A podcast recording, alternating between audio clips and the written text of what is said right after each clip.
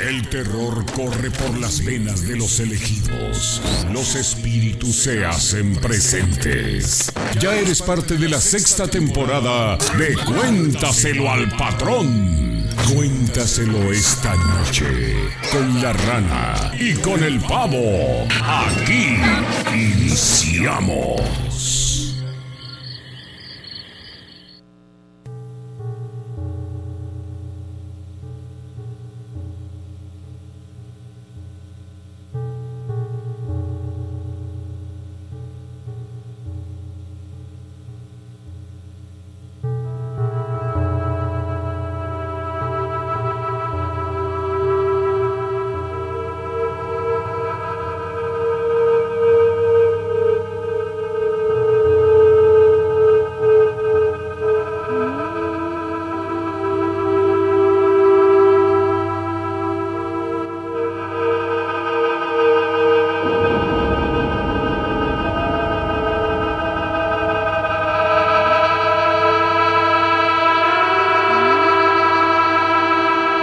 Señoras y señores, ¿qué tal? ¿Cómo están? Buen día. Aquí estamos ya listos para iniciar una emisión más de las historias de miedo con la rana y el pavo desde la ciudad de Córdoba, Veracruz, en México. Desde aquí está surgiendo esta señal como ya ha ocurrido en los últimos seis años, estamos listos para iniciar una nueva emisión de este programa que, bueno, afortunadamente ha contado con la respuesta de la gente de manera satisfactoria durante todo este tiempo y esperemos que esta noche no sea la excepción, sino que eh, podamos contar con su preferencia durante las próximas dos horas. Le saluda con mucho gusto la Rana, quien también saludamos en este momento. ¿Cómo está, Rana? Hay, hay una cosa bien interesante, eh, la verdad que muy, muy satisfactoria, agradeciendo de antemano a la gente que nos escucha en Estados Unidos. Aquí hay un detalle, la transmisión es simultánea en estos instantes para toda la zona centro del estado de Veracruz a través de la frecuencia del 94.5 de su radio en el Patrón FM, pero a la vez en la página de Historias de Miedo con la rana y con el pavo con una transmisión de Facebook Live por la, por la mediante por la cual llegamos siempre, y, la verdad que eso es algo gracias a, que ustedes mantienen este programa en su gusto, a más de 50 mil personas, y, que miércoles a miércoles, pues bueno, se suman a esas transmisiones, pero también mañana al mediodía aproximadamente, cuando la transmisión llega a la plataforma de, Spotify y que ahora se comparte no nada más para Spotify, sino para podcast en, lo que es el sistema iOS, este, directamente para lo que es podcast de de Apple. Y por supuesto, ahí todavía hay otros, otros lugares más a donde se comparte este, esta transmisión o bueno, este audio.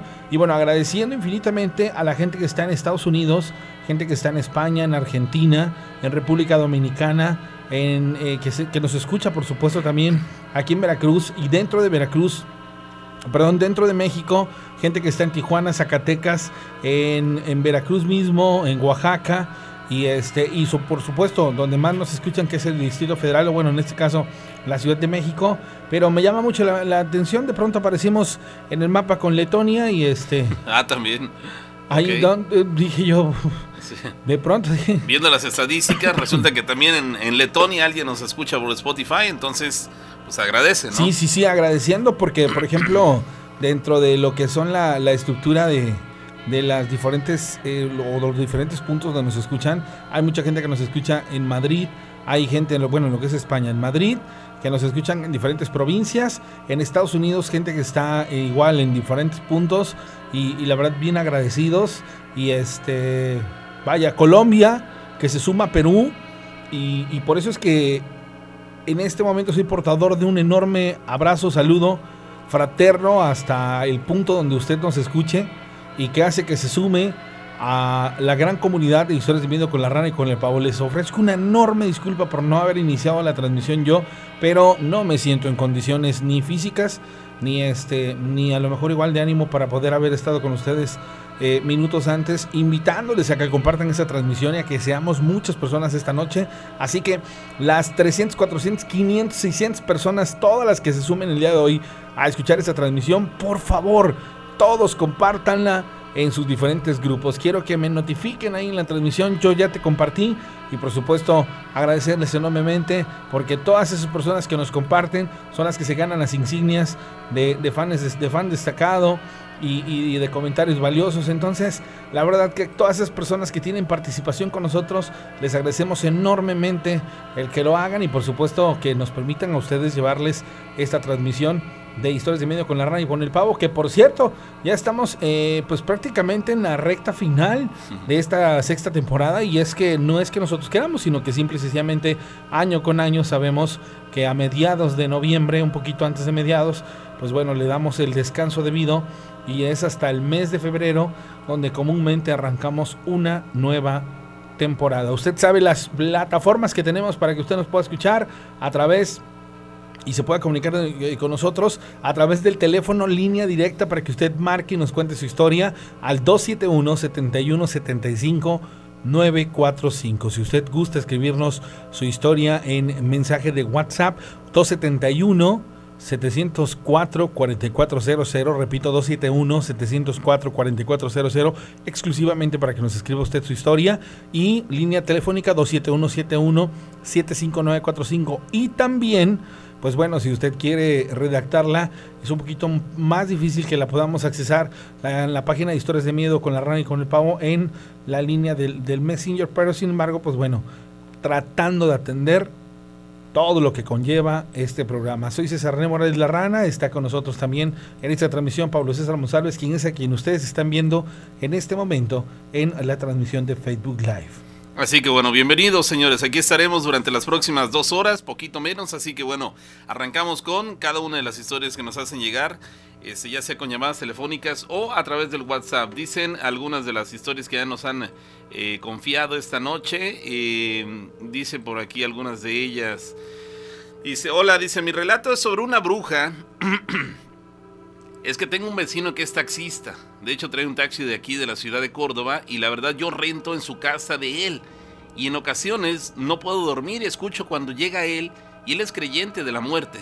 Él llegando empieza a hacer la oración, y la verdad yo no había puesto atención, pero cuando empieza a hacer oración, cae un animal en su techo. Es de lámina, se alcanza a escuchar que es de lámina, y da vueltas sobre el propio lugar donde cayó una de tantas ocasiones que, ocurrió esto, pues me imagino que me durmió y bajó a mi cama y me chupó, pues amanecí con un moretón enorme y marcado, eh, con unos labios grandes, la verdad me dio miedo y mejor decidí cambiarme de casa, eso que les cuento fue aquí en Omealca, eso es todo y aquí en Omealca manda el patrón FM. Así que esta chica tuvo ya una mala experiencia al eh, habitar cerca de alguien que aparentemente realiza algunas eh, eh, pues comportamientos paranormales. En ese caso ella concluye que, que gracias a lo que este, esa persona aparentemente realiza, él se convierte en bruja aparentemente o llega a alguien más que es una bruja y en ese caso resultó afectada porque al día siguiente, a la mañana siguiente de, de esa noche, este, pues amaneció con un enorme hematoma, un moretón grande, no dice dónde, quiero pensar que en la pierna o en alguno de los brazos, y ahí alcanzó a apreciar labios grandes y a partir de ahí dice, ¿sabes qué? Pues mejor, mejor nos vemos, se despidió del lugar, dijo hasta nunca y bueno, partió, mejor cortó por lo sano y, se alejó de esta, de esa situación. Fíjate que ahí les voy a platicar algo bien chistoso y tiene que ver con esto que estás platicando. Allá por el mes de junio, julio aproximadamente, eh, me cambié de domicilio, ya no radico en donde siempre lo hacía, y me llamó mucho la atención dos cosas. Al departamento que yo llegué, me encontré en la puerta principal una cruz de ocote amarrada con hilo eh, rojo al centro, atravesada en la vara pues de, de la puerta principal y ahí sujeta. Digo, yo sé que vivo a lo mejor en tercer piso, que estoy susceptible, pues aquí en el medio centro, pero pronto sí me llamó la atención, ¿no? Y no quise retirarla. Ahí la dejé. Dije, esa cruz tiene, tiene que tener un, motivo, un porqué. Y a lo mejor la persona que aquí, aquí vivía antes es una persona a lo mejor que, sufre mucho de, ser a lo mejor igual demasiado, ¿cómo decirlo? Em, cuando eres una persona que cree... Susceptible, ¿no? Exacto, muy susceptible y lo hizo, ¿no? Como tal. Pero, pero sí te deja así como pensando, ¿no? Cómo es que a veces tú llegas a un domicilio y no sabes quiénes son, o qué fue, o cómo fue, que las personas que estaban ahí eh, obviamente vivieron y por qué se fueron al final de cuentas. La verdad es que yo hasta este instante no me quejo en ningún aspecto. Yo siento que fue una persona que tomaba precauciones y que de alguna u otra manera pues decía, mejor voy a, a, prevenir que a lamentar, digo, y, y, por las condiciones como tal.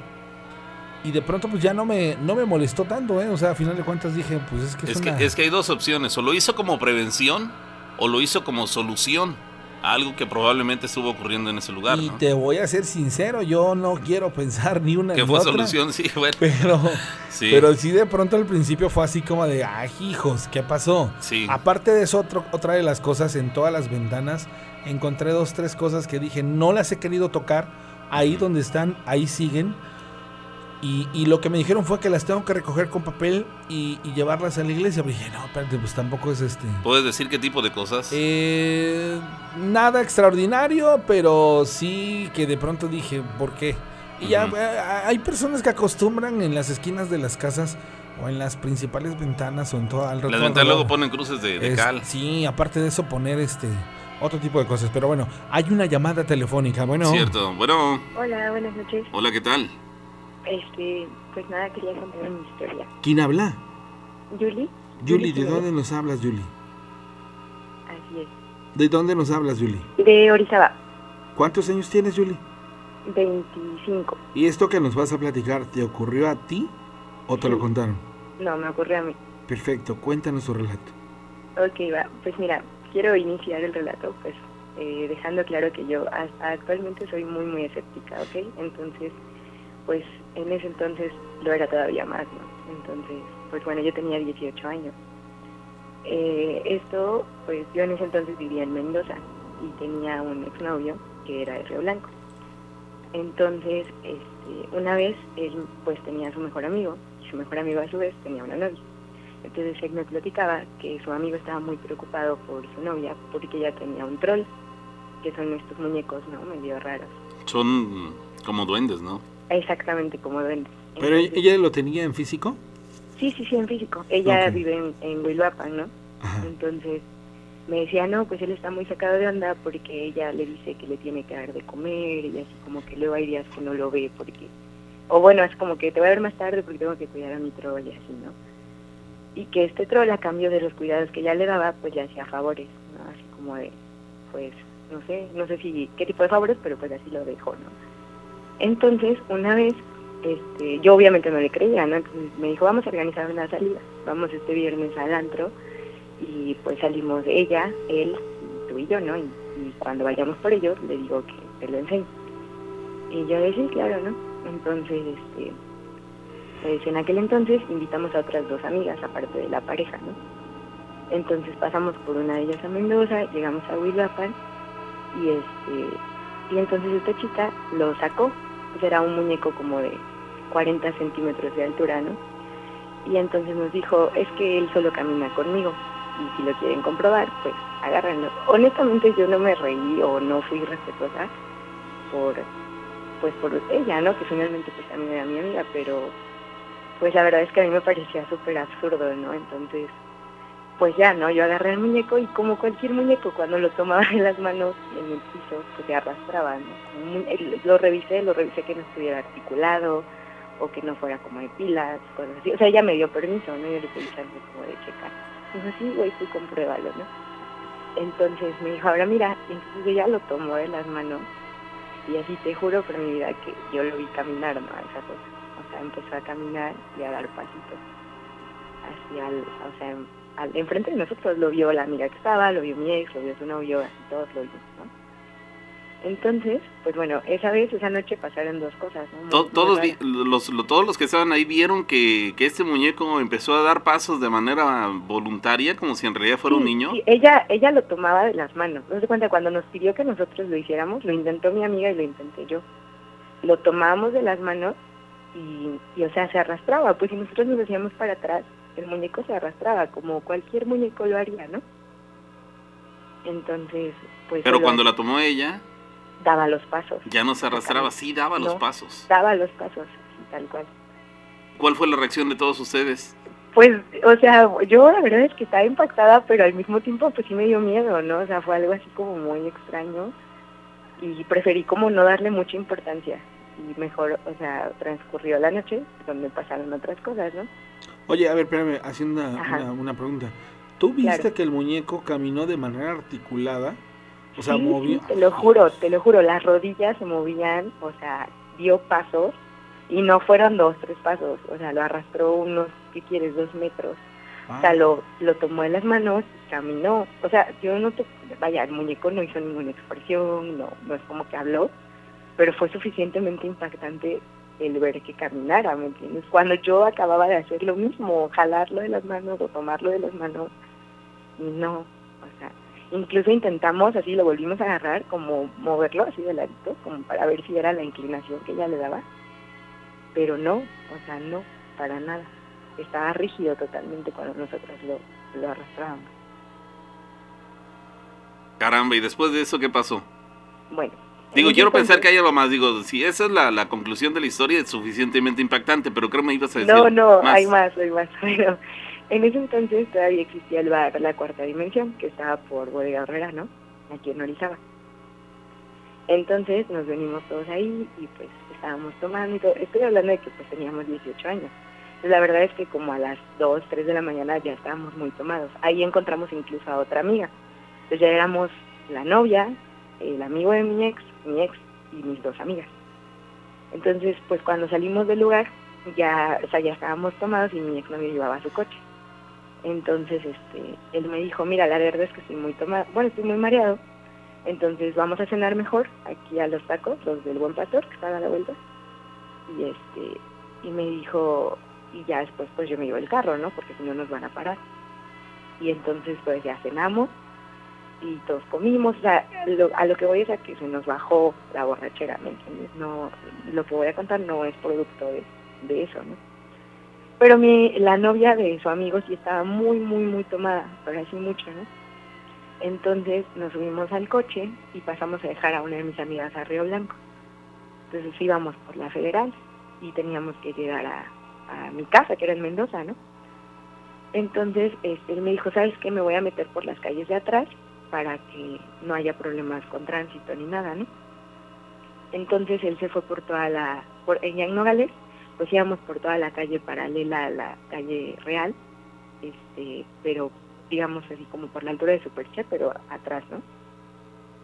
De ese lado de la calle. Sí. Entonces, en el coche veníamos, pues, mi ex manejando, yo de copiloto, y detrás venía mi amiga, eh, el amigo de mi ex, y la novia que te digo que venía muy tomada, ella venía dormida, de hecho. La del troll, la dueña del troll.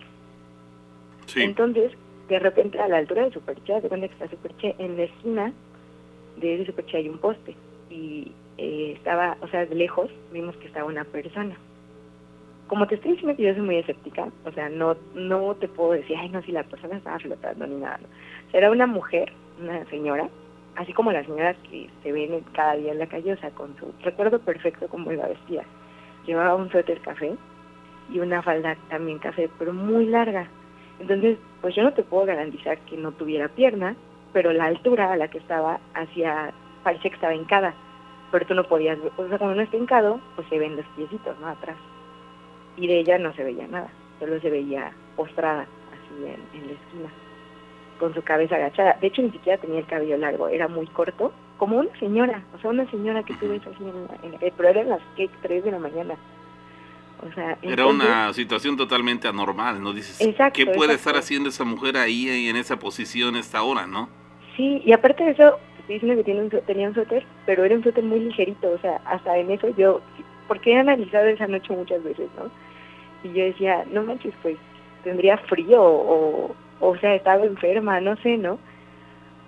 Pero no, y estaba mirando hacia abajo y recuerdo su rostro, era blanca, era, era como gordita, o sea, era una señora así normal, no tenía una cara escalofriante, pero era, o sea, nos dio muchísimo miedo, así mucho, mucho miedo, ¿no?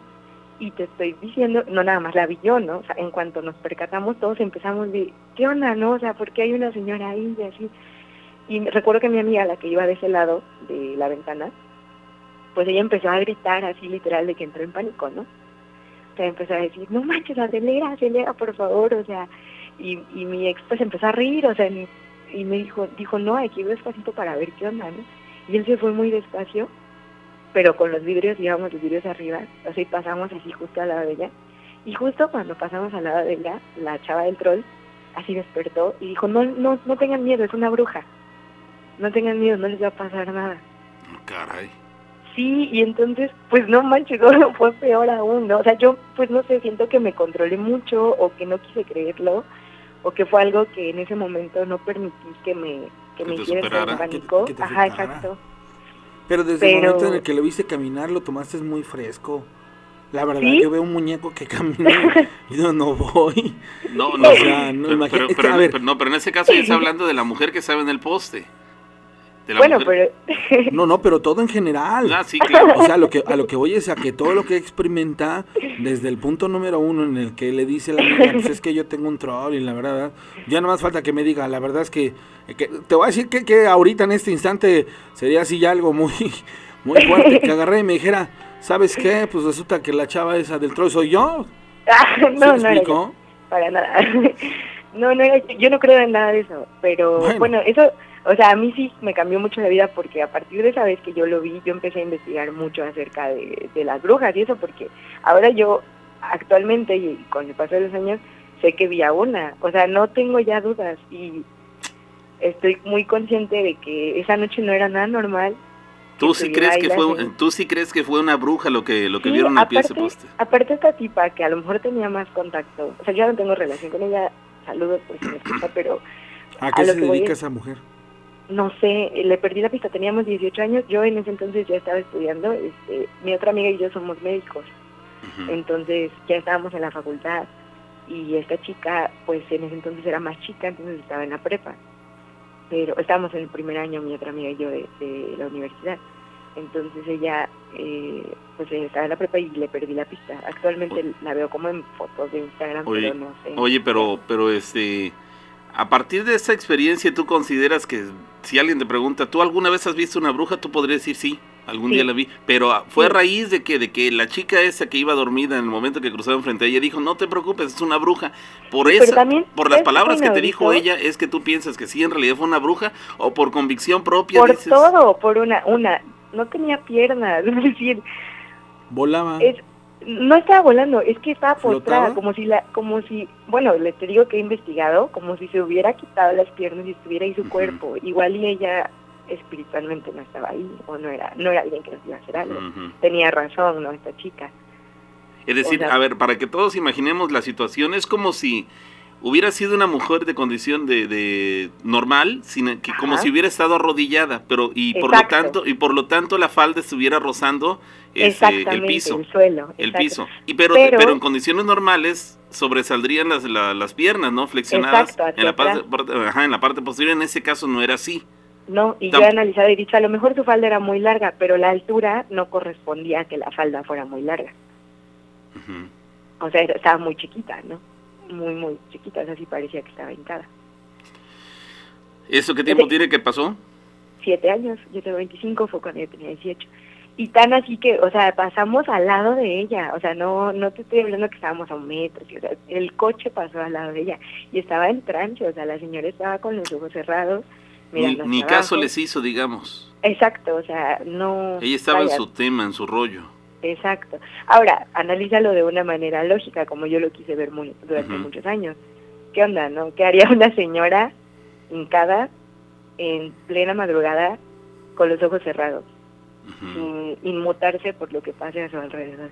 ¿Y tú recuerdas, la describes como una mujer de características un tanto robustas, este, pero no era un, no tenía un rostro escalofriante ni mucho menos, digamos que era básicamente una, un ser humano, una mujer eh, normal imagínense a su vecina señora, así tal cual, o sea, con su cabellito corto, porque ya ves que todos dicen, no, pues me pareció una mujer con un velo, tenía cara de calavera, la mitad era deforme. No, no, no, esta era una señora completamente normal. Caramba. Y así, y sí, o sea, sí fue pues muy impactante. Digo, tal vez yo me tardé mucho en procesarlo o en considerarlo algo real, pero sí pasó estando testigos todas estas personas que estuvieron ahí, que aunque ya no formen parte de mi vida, pues estoy segura que lo recuerdan de la misma manera que yo. Pues y, el, lo extraño es que esa chica que tenía, digamos, relación o conocimiento con el tema de los troles hubiera reaccionado justamente en el momento que iban pasando frente a ella, como si supiera lo que estaba, pasando. Estaba tomada, o sea, estaba durmiendo, estaba durmiendo en el, así en el hombro de su novio. Como si lo que lo que ella tenía de relación con los troles y todo ese asunto tuviera relación con, con la bruja en ese caso, ¿no? Sí. Como que todo, todo lo paranormal pareciera que va de la mano, ¿no? Claro, y tiene que ser, pues, estas cosas, estos troles, y así como las brujas, pues funcionan en base a energía, ¿no? Entonces, sí. que algo así raro, o pues no sé qué mecanismo usen, porque me contaba este mi ex que ella le había dicho a su, a su novio que lo curaban, o sea, que no era como que te compras tu troll y ya no es, te hace favores, o sea, les tienes que hacer cosas que desconozco honestamente y no quiero saber tampoco, pero les tienes que hacer cosas para que para tenerlo contento, consentirlo, algo así, ¿no? Ajá, y aparte como para activarlo, ¿no? Eh, eso es como cuando te vuelves de alguna u otra manera seguidor de la, de la muerte, en el que tienes que prender su veladora, este, Ajá, sí involucrarte porque definitivamente tiene que, tienes que involucrarte, pero sí está, fuerte, sí, no es lo mismo a lo mejor por eso también yo, ajá, exacto, a lo mejor yo por eso me negué, porque no lo quería creer porque sentía que creerlo pues era realmente empezar a sentir miedo de lo que yo. Sí, probablemente te sirvió esa parte, el de tu, tu negativa a, adentrarte en lo que estabas viendo, pero te ayudó para no que no te hiciera, no te afectara además, ¿no? Pero bueno, pues ahí queda la anécdota, muy interesante. Gracias por compartirla. De nada, te Que estés muy bien, feliz noche. Bueno, así comenzamos, señor, las historias de miedo. Pausa. Regresamos. ¿Sientes miedo? El terror ya invadió tu ser, porque estás escuchando la sexta temporada de Cuéntaselo al patrón. Cuéntaselo esta noche con la rana y con el pavo. No te muevas, en un momento continuamos.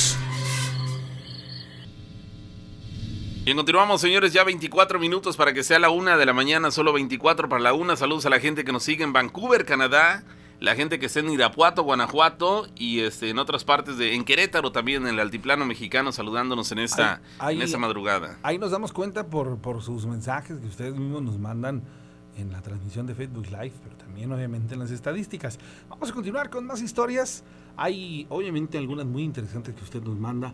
Todas son interesantes, pero hay unas que tienen todavía ese tinte de lo paranormal, de lo esotérico, de infinidad de, circunstancias, que nos llevan a ponernos a poner a pensar en, en, todo lo que ocurre alrededor por infinidad de circunstancias. Entonces, la siguiente historia la mandaron a, al WhatsApp. Sí, sí, sí, sí. No, bueno, tengo enorme cantidad de, de, historias que nos hacen llegar o nos han hecho llegar en esta noche. Este, y les agradecemos. La persona de la cual platicamos la historia es un rato, recuerdan de la que hablamos que, que su vecino aparentemente eh, realizaba algunas oraciones que propiciaban que en su, a su casa llegara una especie de animal y que le provocó un moretón, un hematoma grande. Este, se comunica me dice que no es una chica, es un varón, es un hombre. Dice, yo soy hombre y, y la huella o el lugar de, del moretón me lo dejó en el brazo me chupó el brazo, soy hombre y el animal sigue cayendo o bruja, lo que sea, como que lo atrae con las oraciones que él practica, mi vecino, y hasta la fecha sigue ocurriendo porque me han dicho, este, me lo han dicho, que ese es el motivo por el cual han dejado de vivir ahí. Aparentemente él ha tenido contacto con personas que han llegado a vivir a la casa que él habitaba, donde ocurría esto, y le han platicado que también la han abandonado por el mismo motivo. Aparentemente sigue ocurriendo el mismo fenómeno paranormal. Llamada telefónica, bueno. Pues sí, buenas noches. ¿Qué tal? ¿Quién habla? Habla Eric. ¿Qué tal, Eric? Este, pues quiero contarles una historia, una este, historia de miedo. Eric, una pregunta, ¿de dónde nos hablas? Mire, de aquí de San José también. Ok. ¿La historia que nos vas a platicar te ocurrió a ti o es algo Efectivamente. ¿Hace qué tiempo? Hace más o menos, estamos hablando de un año. Perfecto. A ver, por favor, adelante. Mira, esto pasó aquí en mi casa, aquí en San José de Tapia. Este, todas eh, tres noches anteriores del evento, este, se oía a las orillas de mi casa que pasaba un, un animal corriendo, sí, así quebrando palos en el lindero, eh, como si fuera abriendo brecha, pues. Ah, caray, digo, si provocaba eso, entonces asumimos que era un animal muy potente en cuanto a fuerza, grande. Así es. Y al, eh, siguiente día, cuando tú ibas a supervisar, vamos a ver qué es lo que provocaba, qué daños causaba. Se escuchaba el tronar de los árboles y. ¿En realidad había daños? Sí, se veían eh, las ramas del lindero, se veían maltratadas, incluso abajo el, en el suelo se veían las pisadas. ¿Qué tipo de pisadas eran? Era, un pie descalzo, pero grande. ¿Qué tan grande? Grande, estamos de lo normal que tenemos nosotros, aumentale otros 20 centímetros, 25 centímetros. Era grande el pie. Ok. Entonces, pero, este eh, pero era un pie humano. Exactamente. Ok, no, no, no, te, no te daba la idea que fuera un animal. Mm, no, porque se veía un pie humano, pero muy grande. Ok, de acuerdo, adelante. Sí, entonces eso pasó en la primera noche a las once y media, casi doce de la noche. Al segundo día volvió a pasar. Igual a las doce de la noche pasó el animal corriendo y regresó. Sí, entonces ya a la segunda noche pues nos causó esa, esa primero miedo y esa curiosidad, ¿no? De saber de qué se trataba. Entonces eh, oíamos eh, en, los alrededores que eh, había gatos que, chillaban desgarradamente, gatos de gatos domésticos, ¿no? De la casa. Sí. Entonces nosotros teníamos siete gatos. Sí. A la tercera noche pasó el animal pero los gatos estaban justamente en el lindero. ¿Sí? Entonces, ¿qué pasó? Que los gatos salieron corriendo y se aventaron hacia el techo de la casa. Entonces, al caer al techo de la casa, se, sentimos cómo cayó una, como una persona pesada, incluso dobló la lámina. ¿sí? sí, entonces dobló la lámina y al doblar la lámina nosotros salimos de hacia afuera yo y mi mamá. Entonces, eh, como yo vi que, o sea, eso ya se veía algo raro, le dije a mi mamá que se quedara en la puerta y yo salí con una lámpara. Entonces, cuando yo checo, había tres de mis gatos, estaban despanzurrados de la panza, tenían un arañón grande, grande, un arañón, todas las tripas se las había sacado hacia afuera, eran tres en un solo, en un solo momento eh, que cayó en la lámina en ese momento arriba de la lámina había tres gatos despanzurrados. ¿Sí? Entonces alumbro y al alumbrar veo los ojos. ¿Sí? Eran unos ojos rojos y una persona, era como una persona grande, ¿sí? Musculosa. ¿Qué tan grande? Grande, estamos hablando de unos 1,90, 1,90, dos metros más o menos, ¿sí? Al yo alumbrarlo, brinca y cae en el patio de mi casa. Sí, cae en el patio de mi casa y se queda entre agachado, con las manos abajo, como si fueras a, prepararte para salir este, a correr, ¿ves? Cuando los preparan, en la, cuando, les dicen en su marca, listo fuera, así se puso eh, eh, ahí en, el, en el patio, tanto que este, mi hermana tuvo tiempo todavía de, tomar una foto de, esa cosa que era, ¿no? Era una persona, ¿sí?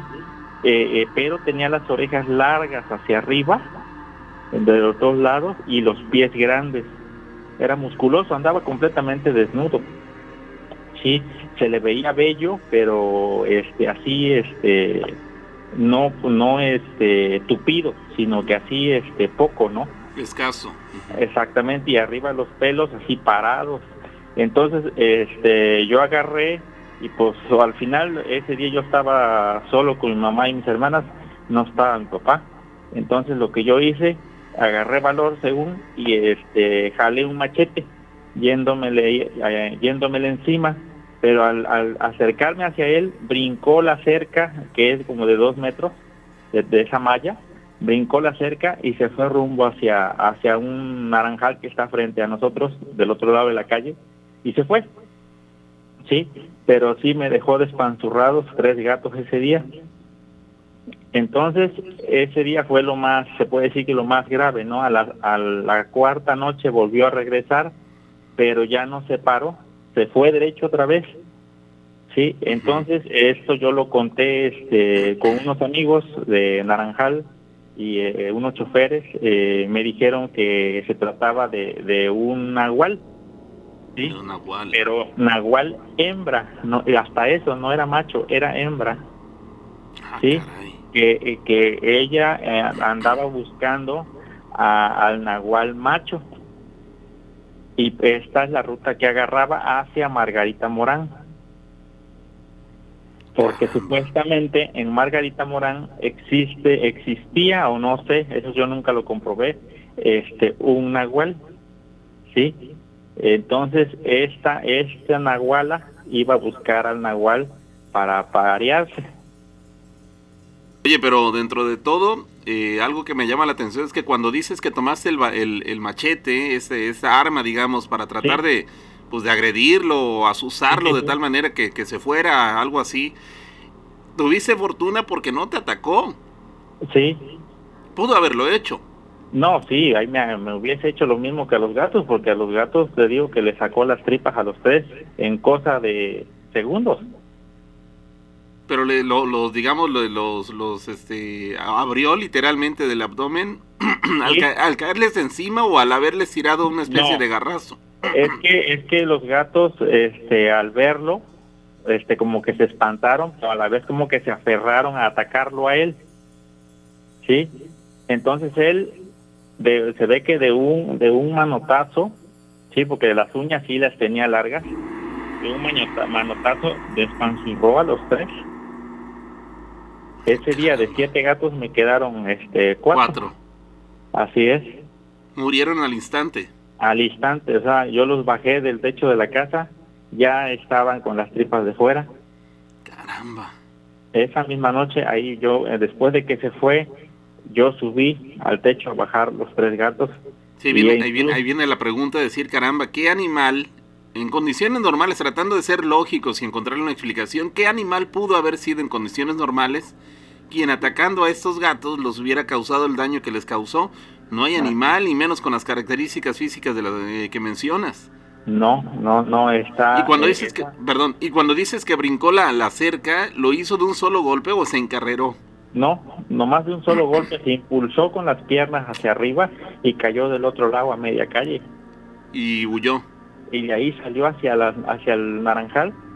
Igual lo, se veía el, el, el, el cómo iba corriendo ¿sí? Eh, en, el, en el Zacatal, porque hay un Zacatal ahí, este, cómo se fue corriendo hacia allá. ¿Esto a qué hora ocurrió más o menos? Doce y media. Al igual que las dos noches anteriores. Así es. Incluso eso, eso yo lo subí en Facebook. Este, la foto se ve muy borrosa eh, porque era de noche y ahora sí que nomás estaba yo alumbrando con la lámpara y el, y pues ahora sí que mi celular no era tan de buena calidad. pero sí este le tomé la foto este y se ve se ve un, una persona este agachada con las manos en el piso con las orejas y, viéndome porque me estaba viendo. Así te vio. La, la ventaja de todo eso es que aparentemente como que tú no le interesabas eh Digo, finalmente te causó un daño al, matarte a tus gatos, al asustarte, al causar el daño en tu lámina, pero tú propiamente no eras su objetivo. Básicamente como que iba de paso y se cruzó por tu casa, se encontró contigo, pero nunca tuvo la intención de causarte un daño personalmente a ti o a alguien de tu familia. Así es. Después de esto, de esta experiencia, eh, algo, otra pregunta que tenía, ¿qué tan cerca llegaste a tener ese, ese ser de ti? ¿Mande? ¿Qué tan cerca estuvo de ti ese serlo cuando, cuando en el momento en el que cual, en el cual estuviste más próximo a él, qué tan cerca estuviste? Eh, cinco metros, cinco, seis metros más o menos. ¿Y el lugar estaba iluminado como para que lo apreciaras con toda claridad o estaba semi oscuro? Más o menos porque está una lámpara pasando la, la calle, eh, pasando la calle donde vivimos al frente hacia el Naranjal, ahí está una lámpara. Eh, la luz llegaba hacia el al corredor de la casa Sí, pero como estaba de, de espaldas hacia el foco, pues no, no se le veía bien la cara y yo le alumbré del corredor hacia afuera. Vaya experiencia y después a la siguiente noche volvió a presentarse. Volvió a pasar y, este se fue, este nada más pasó hacia, hacia su ruta que siempre agarraba. ¿Y fue la última ocasión que lo viste o que lo escuchaste? No, fueron todavía como dos veces más Eh, y ya después yo lo platiqué, te digo, con unos amigos de los de la ruta de Naranjal, unos choferes, y me dijeron que era una nahuala. Entonces, posteriormente, se supo que este, habían casualmente matado una nahuala en el cerro. Pues y ahí, ahí paró, ya dejó de, de, saberse. Caramba, pues Ahí está la historia, mucho, muy interesante, amigo. La verdad, de repente, sí, cuando topamos con ese tipo de experiencias, caramba, ¿qué dices? Oye, y, aparte de eso, ¿cómo manejas este, la situación? Y que ambas personas, por ejemplo, desde la chica y esta, cómo hay una percepción pues bien madura, ¿no? De las circunstancias. Y no hay ese, no hay ese de... Ese, ese pavor, ¿no? De me cierro, no es verdad, no ocurrió. Eh, la verdad es que yo solito me estoy engañando. No, espérame sí pasó, lo analizo, aquí está mi historia y a muchas personas muy, muy seguramente se están identificando con ella. Pues ahí queda. Muy interesante, amigo. Gracias por compartirla. Sí, ya en otra ocasión les contaré otra historia. Claro que sí. Claro que sí. Feliz noche. Saludos a la gente de Trapiche que nos está acompañando en la transmisión. Recuerde usted que se puede comunicar al 271-7175-945, línea directa para que usted se pueda comunicar vía eh, llamada directa y 27171, perdón, 271-704-4400 para mensaje de WhatsApp. Sale a toda la gente que está en la transmisión de Facebook Live. Les pedimos encarecidamente que compartan la transmisión y que por supuesto nos pongan ahí ya la palomita de que ya lo hicieron o por lo menos un mensaje de listo para que nosotros podamos crecer en la comunidad de historia de miedo con la rana y con el pavo. Hoy es miércoles, señoras y señores, la fecha en el calendario ya nos marca 17 de octubre y así es como vamos a tipificar perdón, con fecha de 16 de octubre vamos a tipificar el audio que subamos en unas horas a la plataforma de Spotify. Así es, señores. Vamos a la pausa, regresamos. ¿Sientes miedo? El terror ya invadió tu ser, porque estás escuchando la sexta temporada de Cuéntaselo al patrón. Cuéntaselo esta noche con la rana y con el pavo. No te muevas, en un momento continuamos. Bueno, vamos a continuar. Eh, saludos para Brenda González hasta Aguascalientes. Ahí nos está acompañando. Dice que nunca se pierde nuestro programa desde que salimos en vivo en el Facebook. Que, que, le gustan mucho las historias de miedo. Muchas gracias, Brenda. Qué bueno que nos estás acompañando. Este, también se reportó con nosotros. Este. ¿Quién más vas a ver? Dice, desde Argentina Jesús se reportó hace un rato y dice que allá, Paulino Guzmán dice, aquí en Argentina no se conoce lo que son los nahuales. La verdad es que eso da mucho miedo, saber que existen hombres y mujeres con esa capacidad. Cierto, sí es increíble, Paulino, pero por lo menos aquí en México, este, el tema de, de los nahuales tiene que ver con una especie de transformaciones físicas que tienen algunas personas para convertirse en diferentes animales.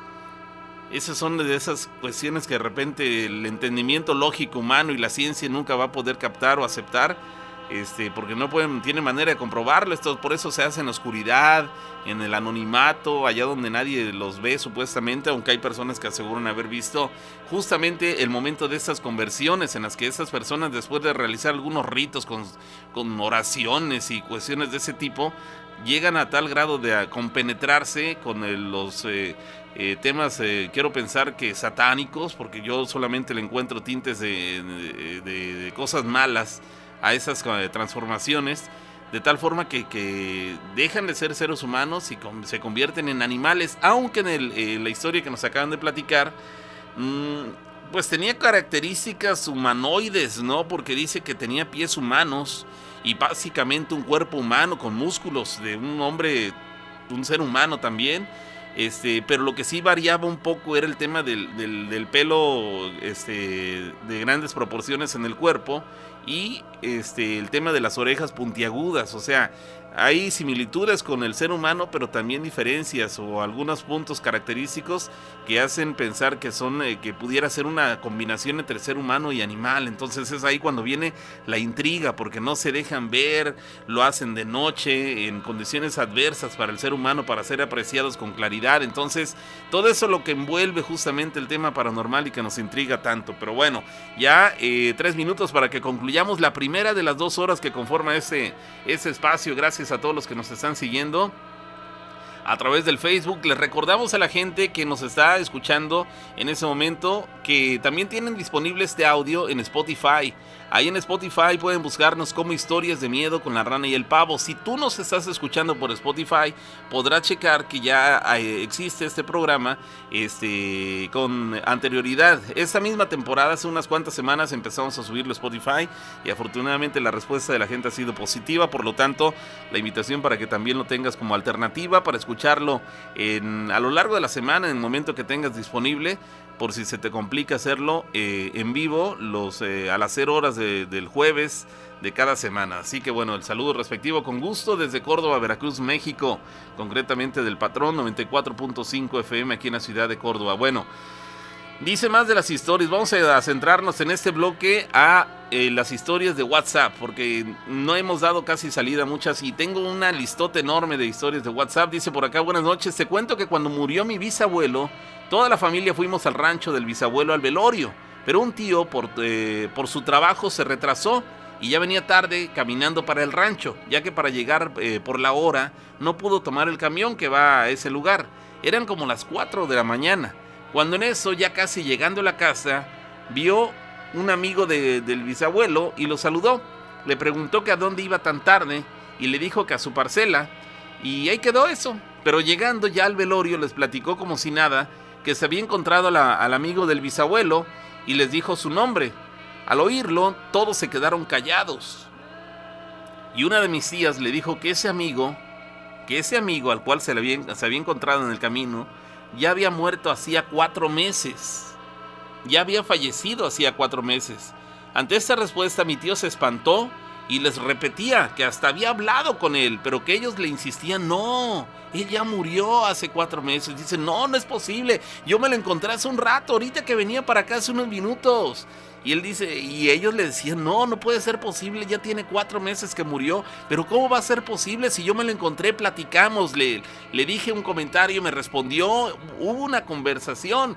Y ellos le decían, no es posible, tío, te has de ver confundido. No me confundí, yo lo vi. Y platicamos. Y la realidad es que esa persona ya había muerto cuatro meses antes. Alguien más se comunica con nosotros, nos dice, buenas noches, te cuento, yo soy chofer y hace como un año después de terminar mi trabajo a veces tenía que acompañar a algunos compañeros que salían de viaje. Yo iba detrás de ellos por cualquier cosa. Una vez salí de casa como a la una y media de la madrugada, yo vivía en La Luz, aquí en la zona de Córdoba, y bajé a La Tinaja, esta otra población, a alcanzar al compañero que me tocó, eh, con el cual me tocó ir ese día. Y cuando iba por la carretera federal abajo de, la población de Cuitláhuac, el tramo estaba sólido, estaba, pues básicamente no había, no había tránsito de automóviles, no había nada, estaba sólida la madrugada, es decir, su, paso por ese eh, tramo este, carretero iba a ser prácticamente en soledad. En eso me encontré un carro de frente, un autobús de frente, y cuando me cruzó, lo miré por el retrovisor del coche. En eso vi que del lado derecho, detrás de mí, vi a una persona sentado. Eh, sentí como si algo me presionara el pecho en ese momento. Cuando él volteó por el retrovisor del coche, vio que del lado derecho, detrás de él, es decir, dentro de su auto, para, para que nos quede claro. En el asiento posterior, pero del lado del copiloto. Ahí alcanzó a ver una persona que iba sentada. Dice, y en ese momento sentí como si alguien me presionara el pecho. Quise hablar, pero no pude. Solo traté de ya no mirarlo. Al llegar a la tinaja, a la población a la cual iba, me orillé en un autoservicio que está ahí y no podía bajar del, coche. Yo no podía bajar del, del coche. Cuando miré de nuevo, ya no vi nada, ya no había nada. Pero el susto fue, algo fuerte, buen programa, gracias, es lo que nos dice esta persona. Bueno, ahí está la experiencia. Le tocó pues percibir dentro de su propia unidad que iba alguien en ese, en ese momento en su auto. Vamos, este ser aparentemente no le hizo absolutamente nada a él más que espantarlo. No porque le hubiera tocado, no porque le hubiera emitido algún sonido, no por nada, pero su sola presencia, cuando vas en un automóvil solo y por el retrovisor ves que alguien va atrás de ti, o sea, en el asiento posterior, dices, caramba, ¿quién viene aquí conmigo? ¿No? Entonces él este, afortunadamente pudo conducir sin perder los estribos, pudo conducir hacia el autoservicio más cercano en el cual tuvo oportunidad de, estacionarse y, y pues bueno, cuando dice no podía bajar del coche, pero ya cuando se asomó ya no había nada. Quiero pensar que en cuanto ya no vio nada pudo bajar de la unidad, pero bueno, hay que de la experiencia de esa persona. Alguien más se comunica, nos dice qué tal, buena madrugada. Les quiero contar algo que me sucedió hace aproximadamente 12 años. Una noche, mi mamá nos dijo a mi hermano y a mí que si íbamos con ella a una fiesta de 15 años. Ninguno de los dos quisimos ir, pues preferimos quedarnos a jugar videojuegos. Como a las 2 de la mañana, 2 de la madrugada, mi hermano me dice que, que, pues, que ya tenía sueño y que mejor ya se iba a dormir. Le dije que sí, y yo me quedé solo en la sala jugando. Me dice que ya tiene sueño y que... Ah, no, después de esto pasó como una hora y con el silencio de la madrugada escuché que se acercaban unas zapatillas y de momento se dejaron de escuchar en la puerta de mi casa. Al instante se escuchó como si sacudieran una bolsa de supermercado, una bolsa de plástico, y pensé, mi mamá no encuentra las llaves, es decir, sus llaves. Me levanté del sillón y entré, entreabrí la puerta, es decir, no la abrió por completo, pero la abrió ligeramente, una abertura pequeña. Este, entreabrí la puerta esperando que mi mamá la empujara para entrar, pero no fue así. Salí y me asomé y resulta que no había nadie afuera. Cerré la puerta y me fui a meter a la cama sin apagar la televisión ni la consola de videojuegos. Al día siguiente le conté a mi mamá y me dijo que no, que ella llegó como a las 4 de la mañana. Esa es mi historia. La realidad es que nunca, nunca jamás eh, supe qué fue lo que pasó. Mi nombre es Abraham y los escucho desde Orizaba, Veracruz. Él asumió que las zapatillas eran de su mamá y el ruido de esta bolsa de plástico era porque su mamá seguramente llevaba las llaves para poder abrir la puerta. Pero al no escuchar que entrara, él dijo, no, pues mi mamá no ha de encontrar las llaves. Fue a abrirle la puerta le, abrió ligeramente la puerta para que la señora se percatara que él ya había abierto y que solamente empujara para entrar. Pero resulta que no había absolutamente nadie. Eso le pasó, dice, hace aproximadamente 12 años. Alguien más se comunica, dice, ¿qué tal? Buenas noches. Se quiero contar mi historia, eh, algo que me pasó apenas, eh, apenas hace rato, hace unos minutos, unas horas. Yo venía caminando sobre la calle 21 y Avenida 3, aquí en Córdoba, calle 21 y Avenida 3 y se me apareció un hombre de gabardina negra, con un bastón, con un bastón, y la empuñadura del bastón parecía de oro. Ah, caray. Era un hombre, a ver, esto ocurrió, reitero, en la calle 21, avenida 3. Para los que somos de Córdoba ubicamos perfectamente el punto. Se me apareció un hombre de, gabardina negra con un bastón y la empuñadura de ese bastón parecía ser de oro. Pero yo al momento no pensé que fuera algo malo y le dije, y le dije, buenas noches. Y volteé a verlo, pero no veía yo su cara. Y seguí caminando normal. Y como a, como a una cuadra, me encontré un gato con los ojos rojos. Y además ese gato estaba maullando. Ante ese comportamiento extraño del gato, yo salí corriendo y ahora que cierro los ojos, ahora que cierro los ojos veo a un hombre, a, perdón, veo a ese hombre extendiéndome la mano.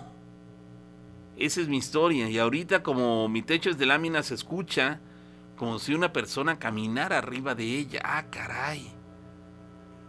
Quiero pensar que es una chica la que nos está platicando esto, pero sí es bastante extraño. Caramba.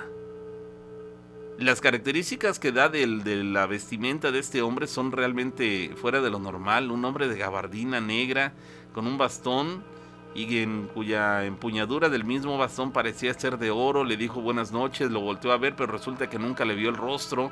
Y si le dijo buenas noches, es que lo tuvo a dos metros de distancia. Entonces pudo verlo perfectamente del rostro y sin embargo no se alcanzaba a ver su rostro y ahora resulta, dice que ya está en su casa, cierra los ojos, al momento de hacerlo resulta que ella alcanza a ver al mismo hombre que le está extendiendo la mano.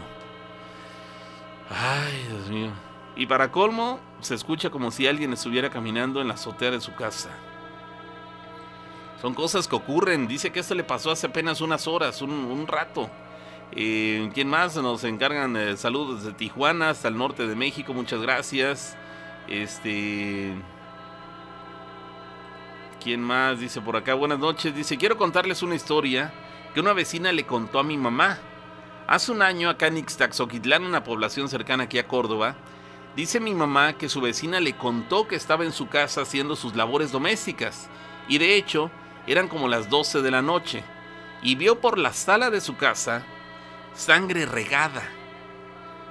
Sintió en ese momento que el, cuerpo se le, se le paralizó, que cerró su casa y se fue al parque. Es decir, ella no soportó lo, que acababa de ver en la sala de su casa y ella acababa de realizar su, su, labor, la limpieza de la casa y resulta que en un momento dado voltea y ve que en la sala de su casa había sangre de regada. De esta manera ella se espantó tanto que se, se, salió de su casa, se fue al parque para esperar que su esposo que llegara del trabajo para, para comentarle lo que sucedió. La vecina ante eso decidió mudarse con su esposo de la casa. Gracias, atentamente Edgar y acá en manda el patrón FM.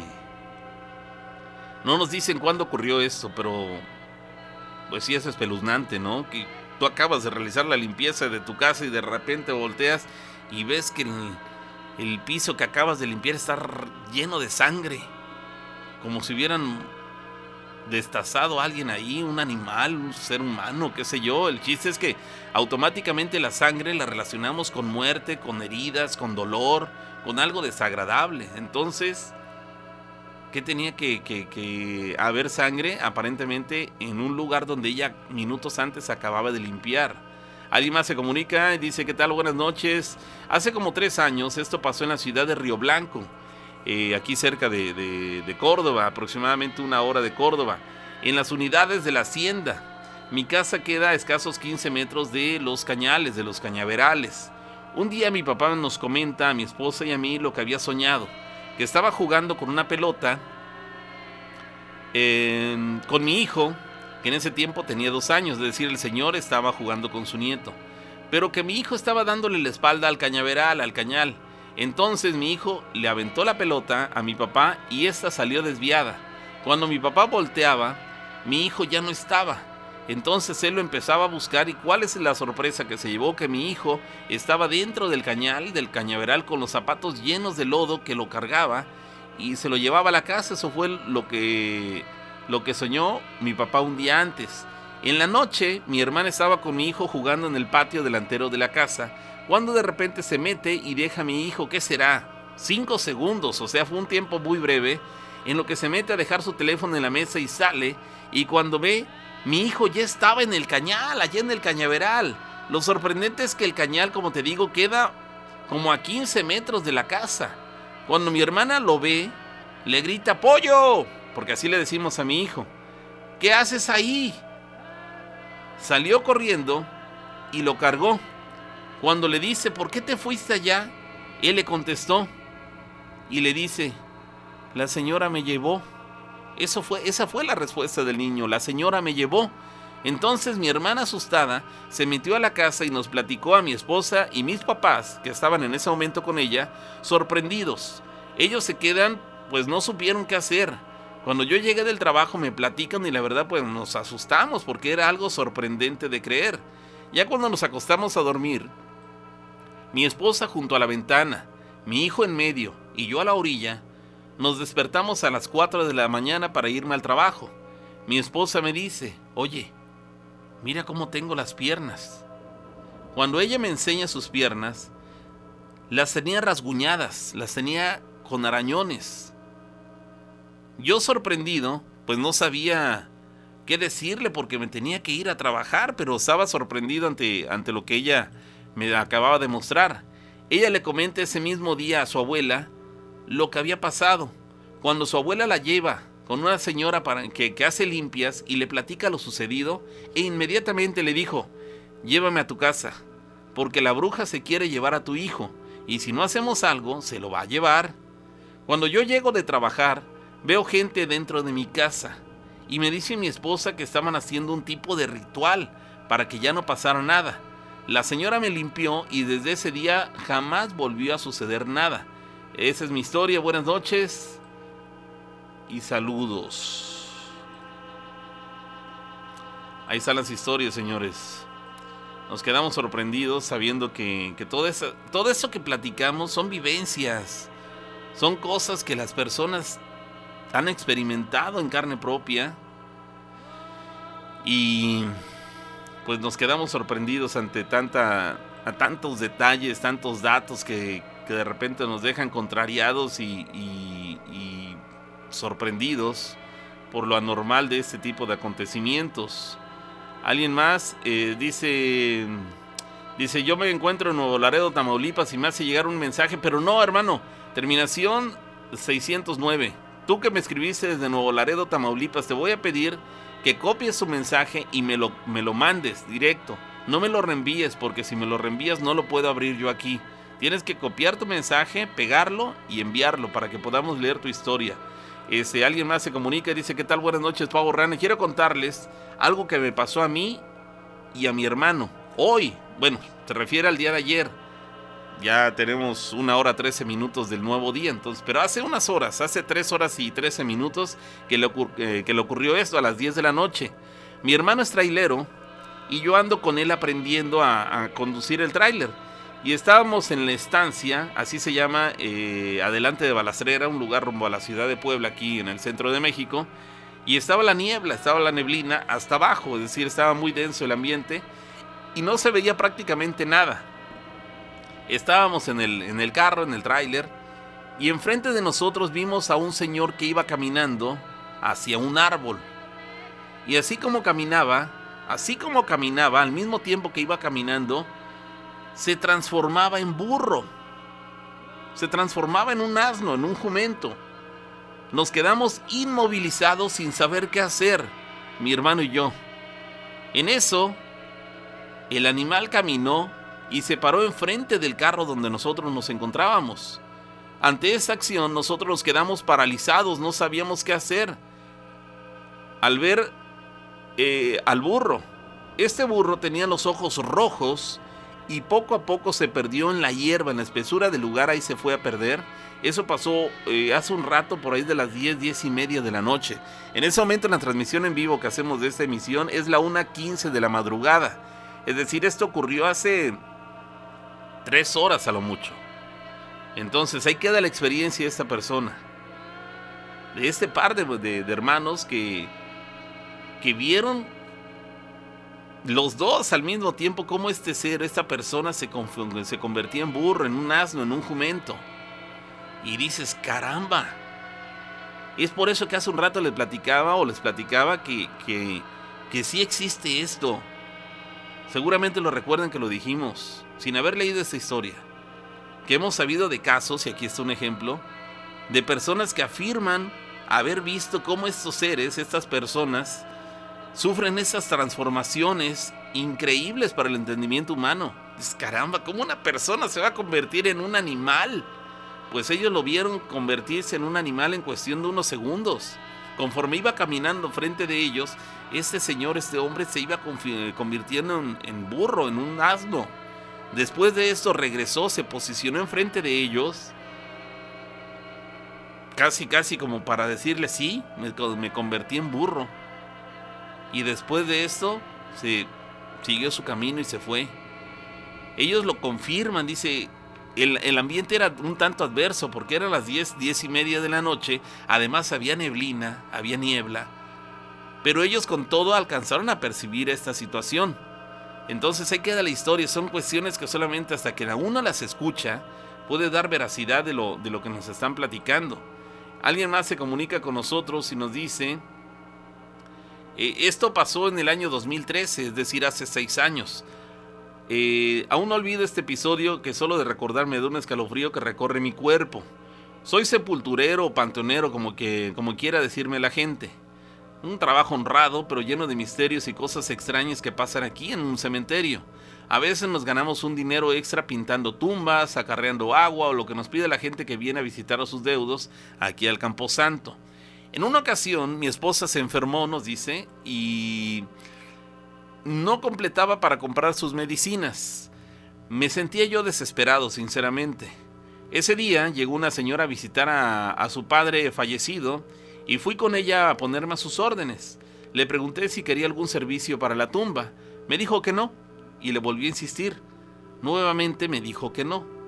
Entonces le expliqué de mi insistencia que tenía mi esposa enferma y quería completar para las medicinas. Y me dijo, bueno, lava la tumba. Al terminar en broma le dije, ya quedó, ya quedó bien bañado su papá. Ella se sonrió y sacó un billete de 200 pesos y me dijo, tómalo, para que compres las medicinas de tu esposa. Le di las gracias y me dijo, mira, cuando tengas una necesidad fuerte, Préndele una veladora a los difuntos y te, irá bien. Ante esto sacó un billete de 20 pesos y me dijo, mañana le puedes poner una a mi papá, una veladora. Yo le dije, desde luego, jefa, desde luego. Ante esto se marchó y yo también. Eso hice por un tiempo. Le ponía veladoras a los difuntos y la realidad es que sí me iba bien. Cada vez lo hacía menos y con el tiempo ya había dejado de hacerlo. Mis hijos crecieron, uno tenía 7 años y otro 4 años. El grandecito entraba a primer año de primaria y el otro al kinder, y les compré sus uniformes, mochilas, zapatos y otra vez me quedé sin dinero. Y todavía faltaba la lista de útiles, eran otros 400 pesos y la realidad es que no los tenía. Esa semana casi no había ido gente al panteón, una o dos si acaso, pero nadie quiso el servicio extra que ofrecíamos. Un viernes antes de llegar al panteón, me acordé del consejo que me había dado la señora años atrás, lo de ponerle una veladora a los difuntos. Compré una y se la puse al papá de ella, rezándole y pidiéndole por la necesidad que tenía. Transcurrido el día, eh, perdón, transcurrió el día y nada.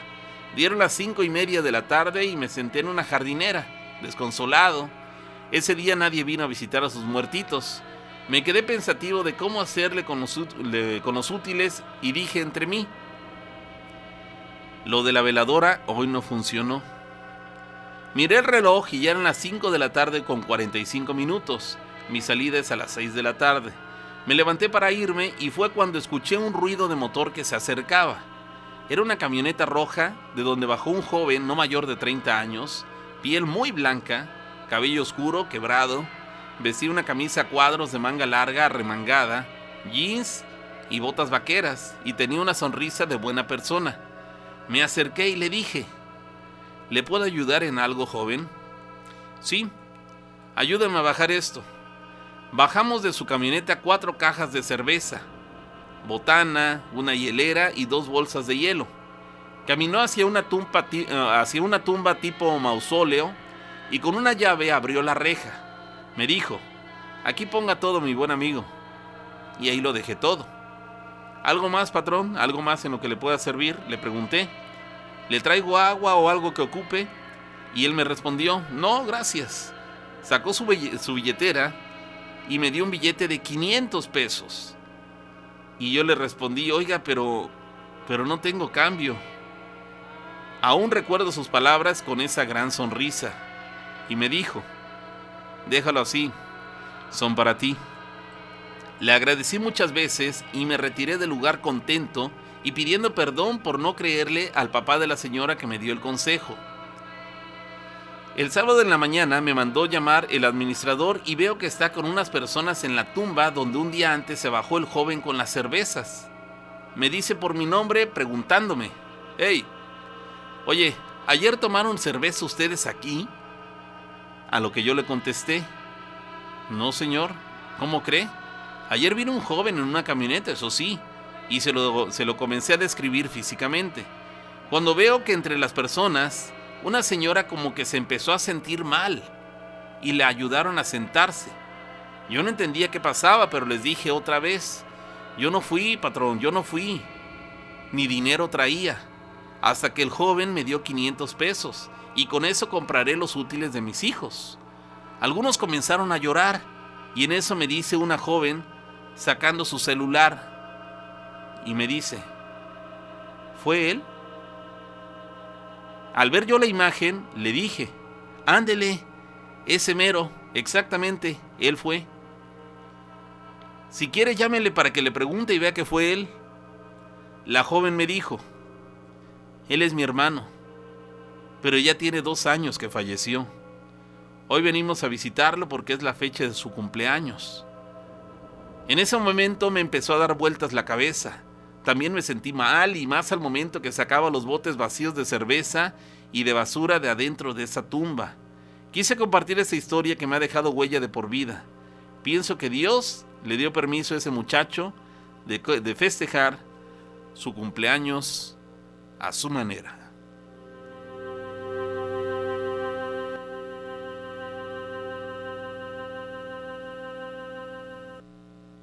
¿Sientes miedo? El terror ya invadió tu ser, porque estás escuchando la sexta temporada de Cuéntaselo al patrón. Cuéntaselo esta noche con la rana y con el pavo. No te muevas, en un momento continuamos.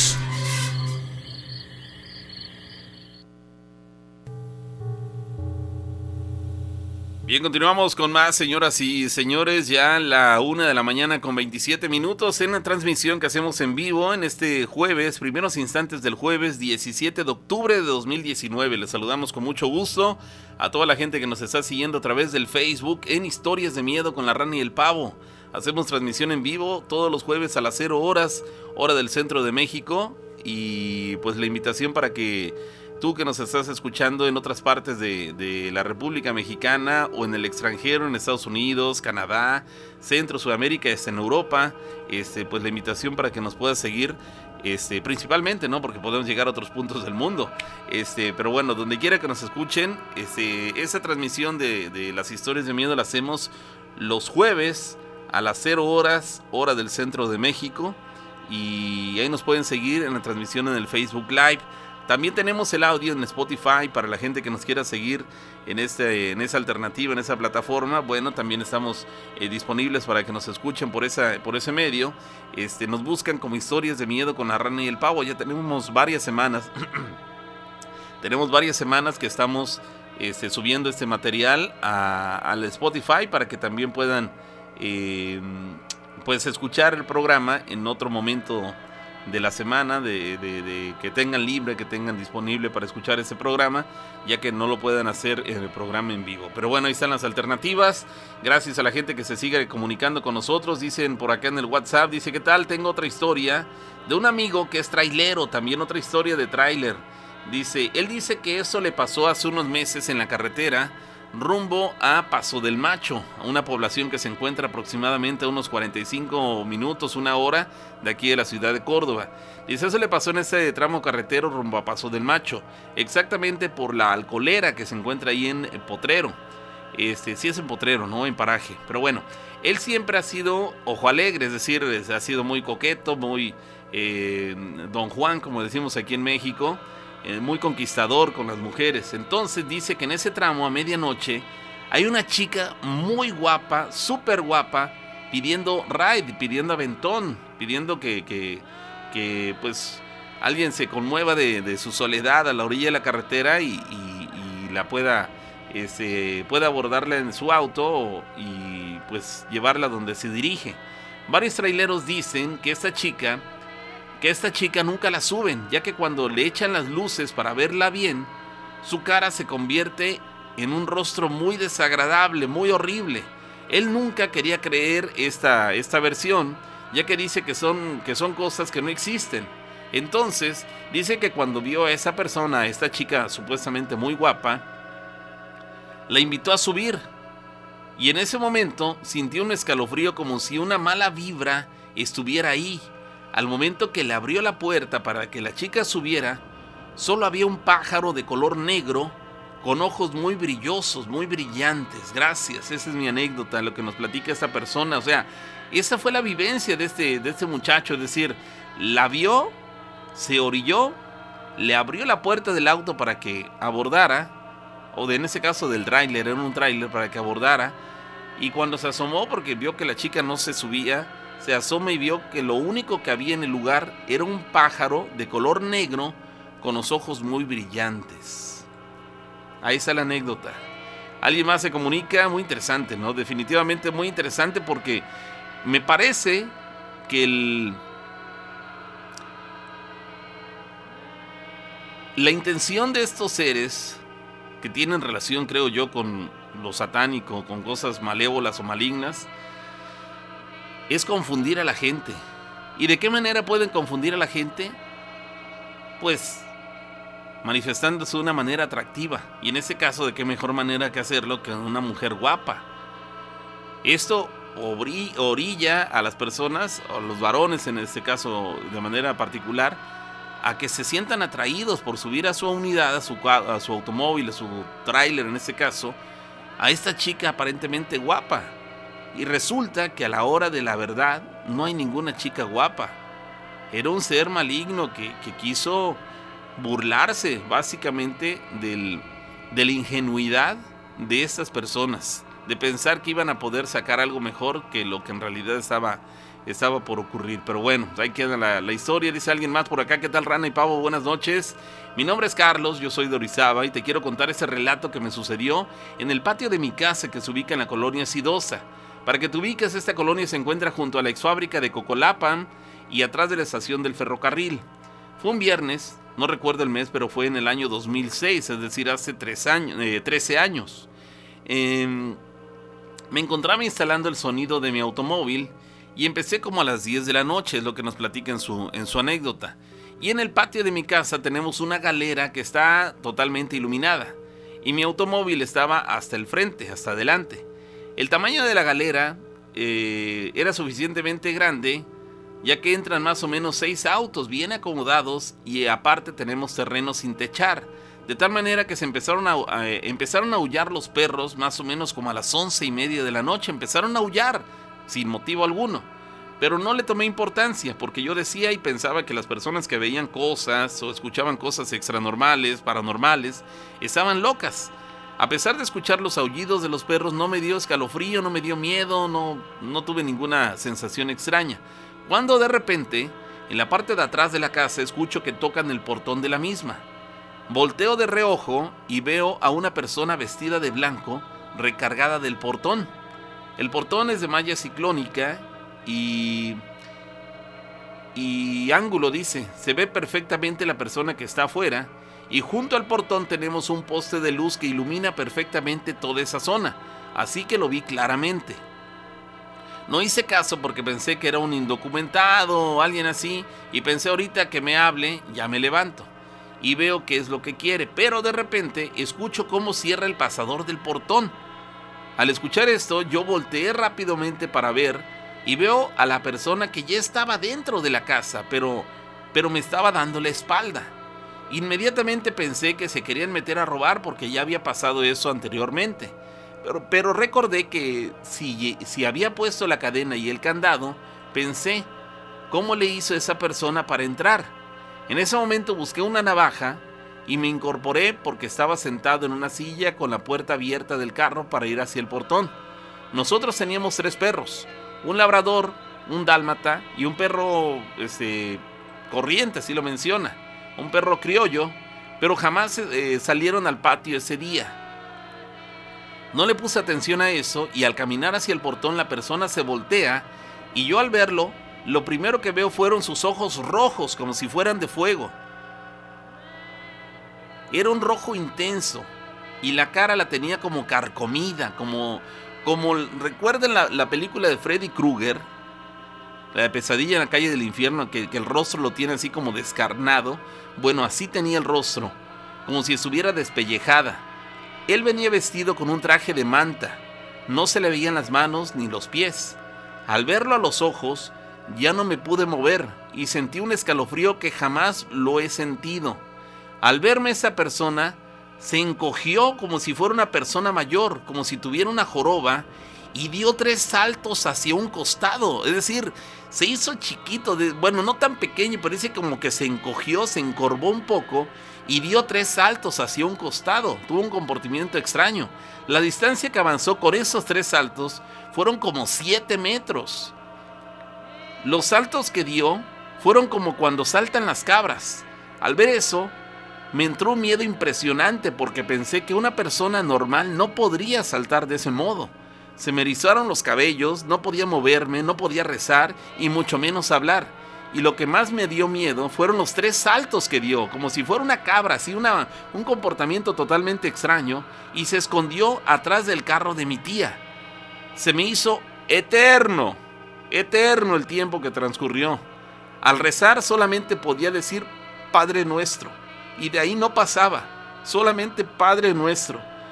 Como pasó el tiempo, pude moverme, pero no podía hablar, hasta que tuve que dar un golpe en el pecho y así pude hablarle a mis papás. Cuando chequé la hora eran las dos y media de la madrugada.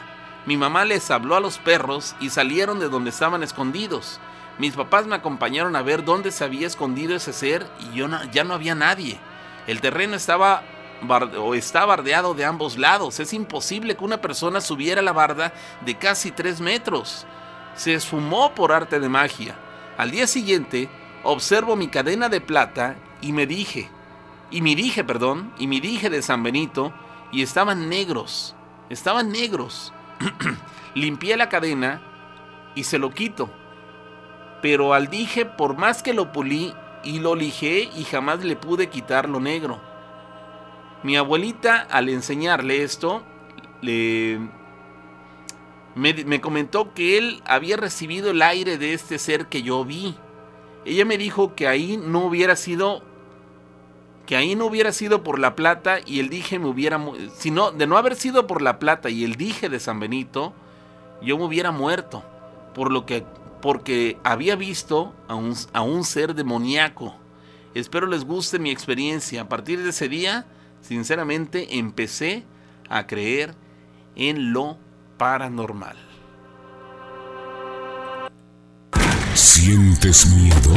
El terror ya invadió tu ser, porque estás escuchando la sexta temporada de Cuéntaselo al patrón. Cuéntaselo esta noche con la rana y con el pavo. No te muevas, en un momento continuamos.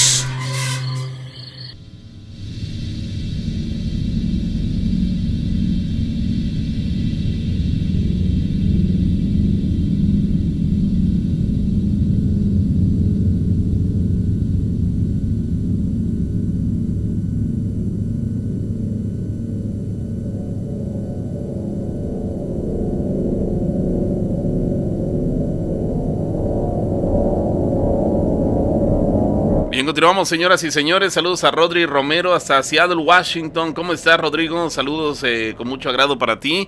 Hasta la lejana Seattle, ahí acompañándonos en este, en este programa a través del Facebook. Muchas gracias. Saludos desde Peñuela, dice Nieves Holly. Este, estoy esperando mi saludo, dice Dalia Rayón. ¿Cómo estás, Dalia? Bueno, varias personas comunicándose con nosotros en esta madrugada. Son en ese instante casi 500 personas y van a dar las 2 de la madrugada en la transmisión en vivo. Así que gracias a, a todos los que están interconectados con nosotros en esta, en esa emisión de las historias de miedo. Dice, ¿qué tal? Eh, buen día, Pavo. Estoy viendo tu transmisión en vivo en el Facebook. Yo soy de Catemaco, Veracruz. El sábado en la madrugada desperté como a las 4.40 de la mañana, en plena madrugada, ya para dar las 5. Tuvo un sueño muy extraño donde yo iba caminando hacia una caseta sobre la carretera. Llegaba a esa caseta de cobro, y eh, de peaje, digamos, y sentado ahí en el suelo se me aparecía una mujer con un vestido largo, color verde claro, muy hermoso. En el sueño ella me preguntó que hacia dónde iba eh, y yo le respondí que iba a ver a mi prima.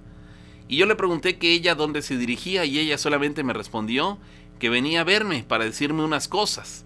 En ese momento en el sueño tuve un escalofrío y me dijo que si que, que no tuviera miedo. Le pregunté que quién era ella y me dijo, "Soy la muerte."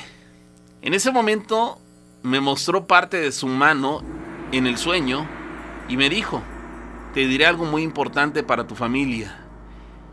Ella me contó lo que estaba pasando en mi familia.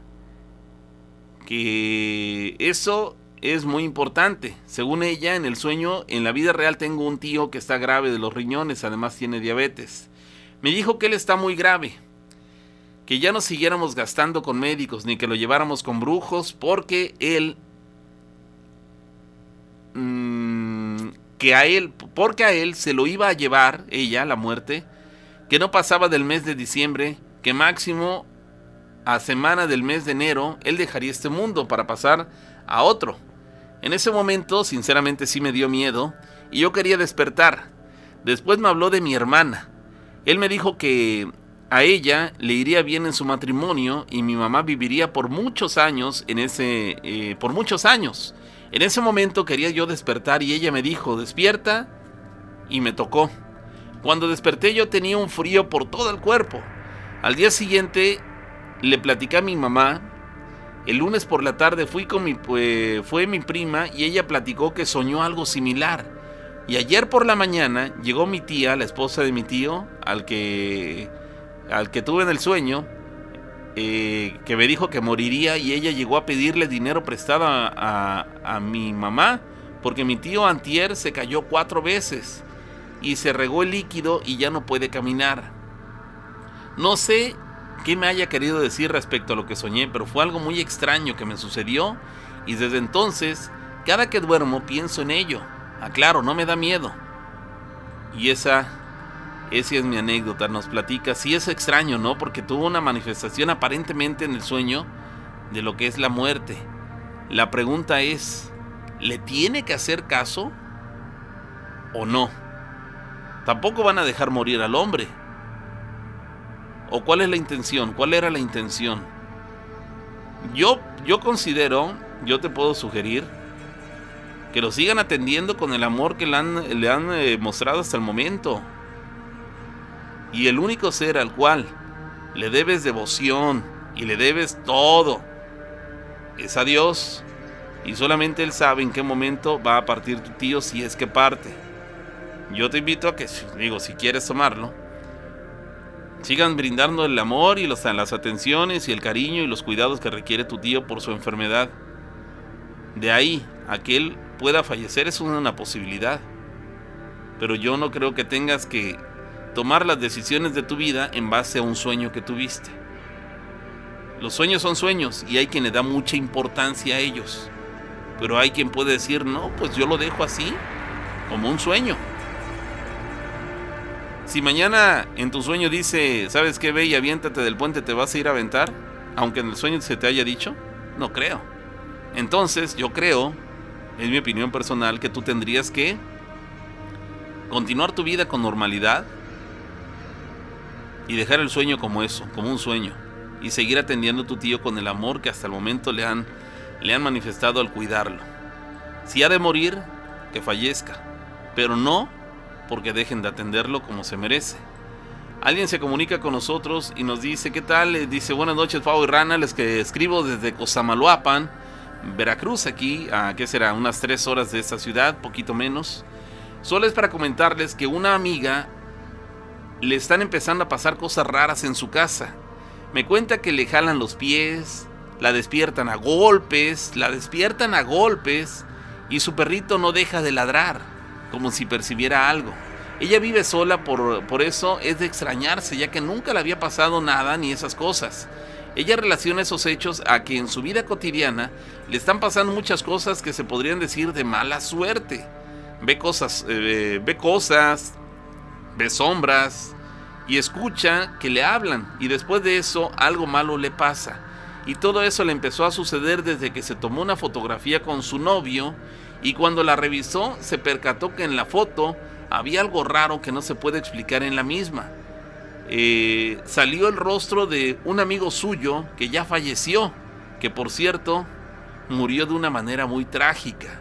Les envió la foto a ver si ustedes con su experiencia nos pueden decir si sea algo malo o tenga algo que ver con eso. Y aquí nos hace llegar la imagen de de la cual nos, eh, nos menciona en su, en su relato.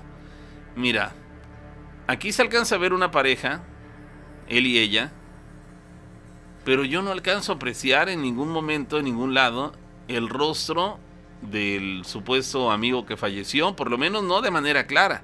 Si me indicas en qué parte de la fotografía ubican el supuesto rostro de esta persona fallecida, pues igual y trato de encontrarle este forma, digamos, pero así de primera instancia, ah, sí, bueno, ya tratando de verlo, bueno, pareciera que sí, hay algo que se alcanza a ver ahí, pero sinceramente es quererle buscar tres pies, tres pies al gato, o sea, tratar de buscarle y rascarle y simplemente ella que se dedique a continuar con su vida, que se acerque a Dios y que no esté pensando en que las cosas tienen que ver por una fotografía Finalmente, si, si esa persona falleció y él tuviera relación con lo que le está pasando, bueno, que vaya, que vaya justamente a donde él descansa, donde descansa su cuerpo, que platique con él, que le lleve una rosa blanca, una veladora, que le haga oración, que platique con él, que le diga, ¿sabes qué? ¿Tienes algún problema conmigo? O, ¿qué pasa? Tú estate en paz, yo estoy acá, estoy bien. O sea, que trate de tranquilizar la situación si es que de ese fuera el origen de todo lo que le está ocurriendo.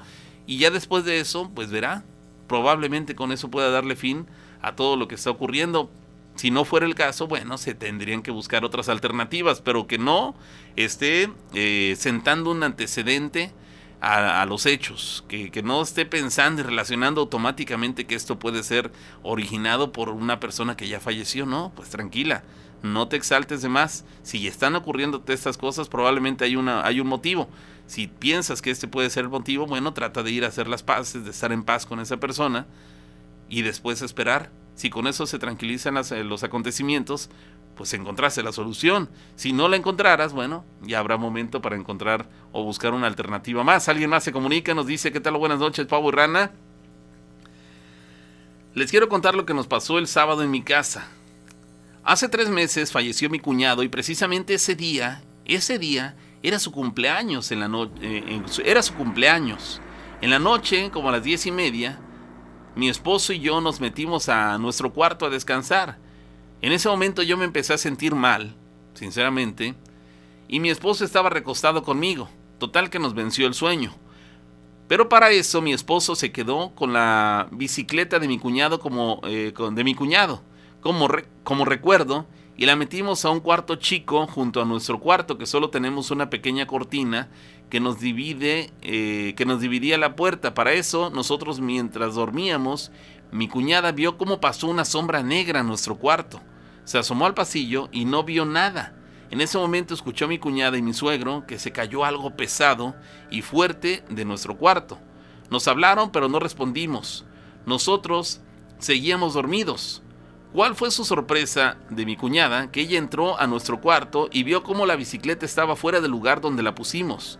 Era ilógico. Si es una bicicleta que pueda eh, para moverse, eh, mi sobrino no puede, puesto que tiene dos años y nadie más estaba en nuestro cuarto, nadie más entró, porque para entrar a nuestro cuarto tienen que entrar por un pasillo.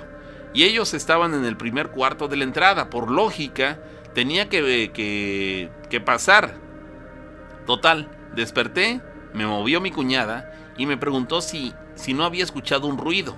Yo le pregunté que, que quién había sacado la bicicleta y ella me contó lo que pasó. Entré al cuarto a acomodar la bicicleta y un mueble pequeño que estaba junto de ella. No me dio miedo, pero sí me quedé sorprendida porque ¿cómo puede mover algo pesado un espíritu o un alma? No lo sé, pero esa es mi historia y buenas noches. Bueno, vamos a, leer más de las historias que nos siguen platicando esta noche, señor. Son impresionantes. Hay otra que, me hicieron llegar a lo largo de la semana y de verdad que me deja contrariado y con esta vamos a finalizar la emisión del día de hoy. Este, agradeciendo a toda la gente que nos hace llegar sus historias, de verdad impresionantes. Este, las historias que nos acaban de, de, bueno, que nos acaban de hacer llegar a través del WhatsApp y otras tantas que, este, pues seguramente nos contaron, bueno, hace un rato a través de las llamadas telefónicas y que han intentado hacernos llegar en semanas anteriores. Bueno, ya para concluir, pues ya estamos en la recta final de esa emisión, nos dice por acá, este... Se llama Tierra de Cañaverales, pueblo azucarero, cuna de cantores, pueblo mágico, suelo de duendes y encantos.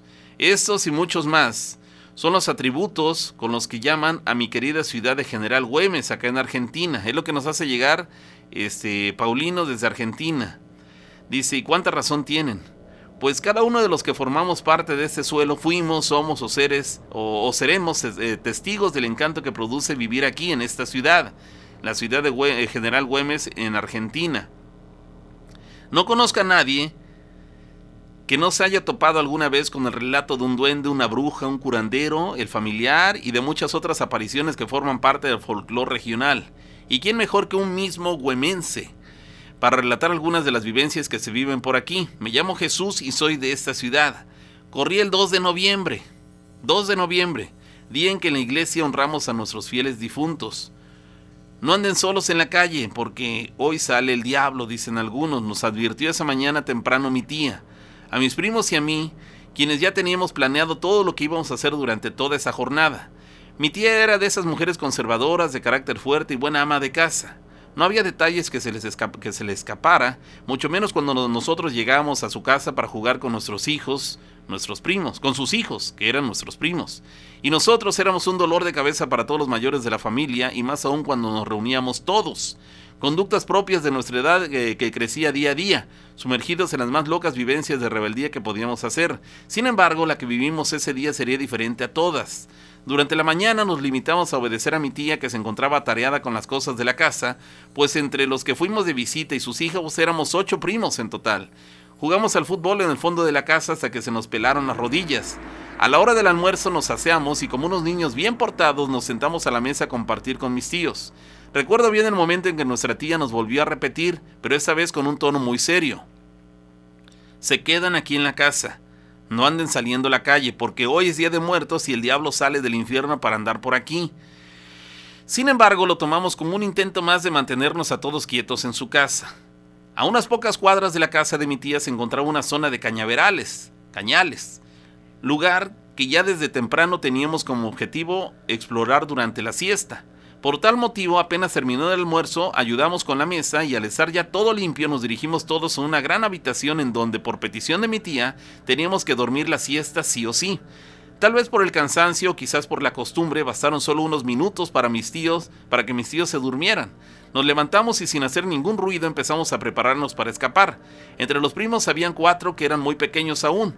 A ellos no los quisimos llevar y para pagar su silencio debimos comprarles caramelos y alforjes que habían llevado para esa ocasión. Eran las 3 de la tarde, plena siesta en mi ciudad. El sol quemaba las cabezas, pero ni eso nos detuvo. Salimos por la ventana de esa habitación y corrimos sin detenernos ni un momento. Llegamos al lugar y nos reíamos por la gran hazaña que nos parecía el escaparnos, al escaparnos de mis tíos. El mayor de nosotros tenía 11 años, los demás 8 y 9 aproximadamente, yo cargaba, yo cargaba con 7. El lugar estaba desierto, habíamos llevado un cuchillo el cual usaríamos para pelar las cañas y así poder saborearlas. Solo nos preocupaba una cosa, el chacarero. Este personaje era un hombre encargado de cuidar las cañas, pues era muy común que las personas introdujeran los cañaverales a robarlas o simplemente saborearlas en el lugar. Él se vestía como el típico gaucho de mi ciudad y montaba siempre a caballo. Por tal motivo nos metimos por las cañas hacia adentro pensando así que si alguien aparecía no nos podría ver. Estábamos prácticamente en el centro de una fila y el escondite era perfecto. Estábamos sentados en círculo, ya habíamos pelado varias cañas y estábamos saciados. Llevábamos más de una hora ahí. Eh, ¿Por qué dicen que hoy el diablo sale a buscar personas? Nos preguntamos, preguntó uno de mis primos. Porque hoy es Día de los Muertos y el diablo aprovecha para llevarse más almas, respondió el mayor. No creo en nada de esas cosas, solo es para que tengamos miedo y no salgamos a ningún lado, dijo otro lanzando una carcajada. Yo sin embargo mantenía silencio, nunca me gustó hablar de esos temas. A lo lejos podíamos notar que el color de la tarde estaba cambiando, el cielo empezaba a tomar un color naranja, eso nos avisaba que ya empezaba el atardecer. Eh, ya se va a levantar, eh, ya se van a levantar nuestros papás y tenemos que estar en la casa, o si no me darán la paliza de mi vida, dijo el mayor. Nos pusimos de pie y sacudiéndonos un poco la ropa empezamos a caminar por esa fila de cañas para salir hasta el costado del cañaveral. Recuerdo que el primero en salir se frenó de golpe y dando un grito de alerta nos dijo, ahí viene el chacarero, ahí viene el chacarero. Nos espantamos y empezamos a adentrarnos nuevamente al cañaveral. Por unos instantes nos causó gracia pensando que solo se trataba de una broma de él, pero cuando vimos su rostro supimos que era algo serio. Nos recostamos en la tierra y nos quedamos callados e inmóviles. Si aquel chacarero nos veía y nos agarraba, nos esperaba una paliza segura para todos. ¿Estás seguro que era él? le preguntamos a mi primo. Sí, les juro que era él, nos respondió. Solo pasaron unos segundos más y escuchamos las pisadas de un caballo que se aproximaba. Lentamente lo empezamos a oír cada vez más cerca, hasta que por fin lo pudimos ver. Ya no había duda, era el chacarero. Recuerdo que su ropaje era negro, sus botas brillaban por la luz del sol, un sombrero marrón eh, cubría su cabeza y tenía joyas en sus manos. Podía ver dos grandes anillos brillantes en sus dedos, parecían de oro. Eso ya nos pareció bastante raro, jamás olvidaré esa imagen, pero algo sucedió muy extraño. Aquel gaucho se detuvo justo al frente de nosotros. Era imposible que nos pueda ver, pues estábamos cubiertos por completo y en medio de un lugar oscuro. Sin embargo, se paró ahí, manteniendo su mirada hacia adelante siempre.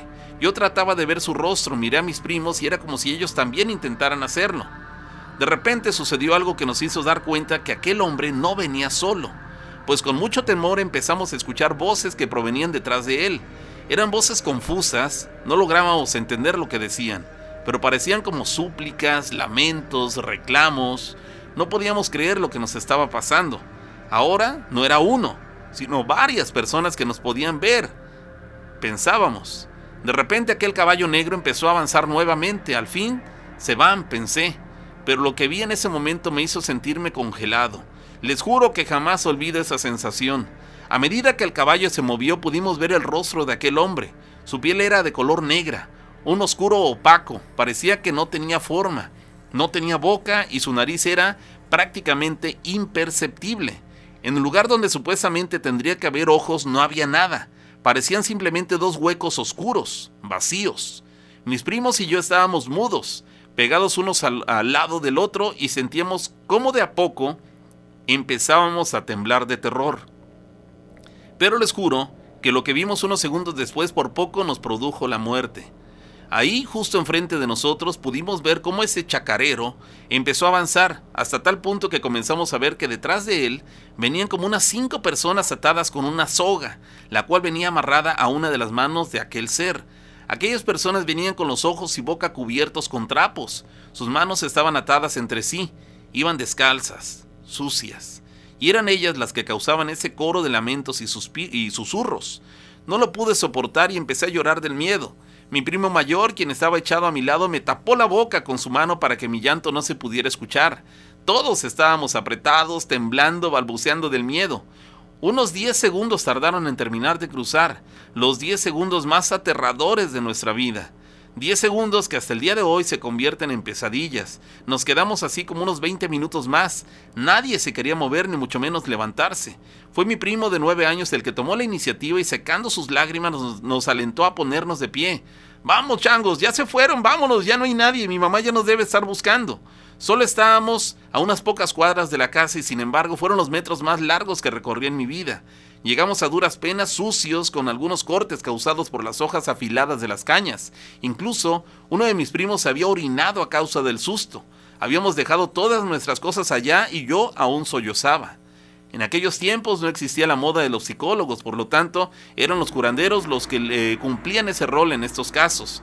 Pasamos meses visitándolos para que nos curara de aquel espanto, pero lamentablemente hasta el día de hoy nadie pudo curar a uno de mis primos, que perdió parcialmente el habla por aquella maldita experiencia. En una de esas tantas visitas, pude escuchar al curandero decirle a mi madre que lo que vimos fue al mismo mandinga, es decir, al diablo, y que aquellas personas que iban detrás de él eran almas que les pertenecían y que se les estaba llevando al mismo infierno. Hoy en día no volvemos a juntar con nos volvemos a juntar con mis primos y a pesar de que cada quien ya forma su familia, nos damos una escapada de vez en cuando para salir a bailar haciendo honor a aquellas épocas de niños, pero nunca, nunca más salimos a callejear en un 2 de noviembre. Esa es mi experiencia y espero la puedas compartir. Saludos desde General Güemes en Salta, Argentina. Gracias señores. Hasta aquí llegamos con la emisión del día de hoy de las historias de miedo. Llegamos al final del programa. Aún sigues vivo, petrificado. La próxima semana tienes una cita con el terror.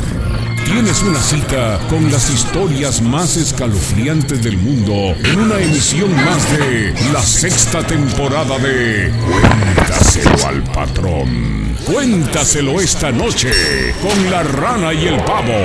Hasta la próxima.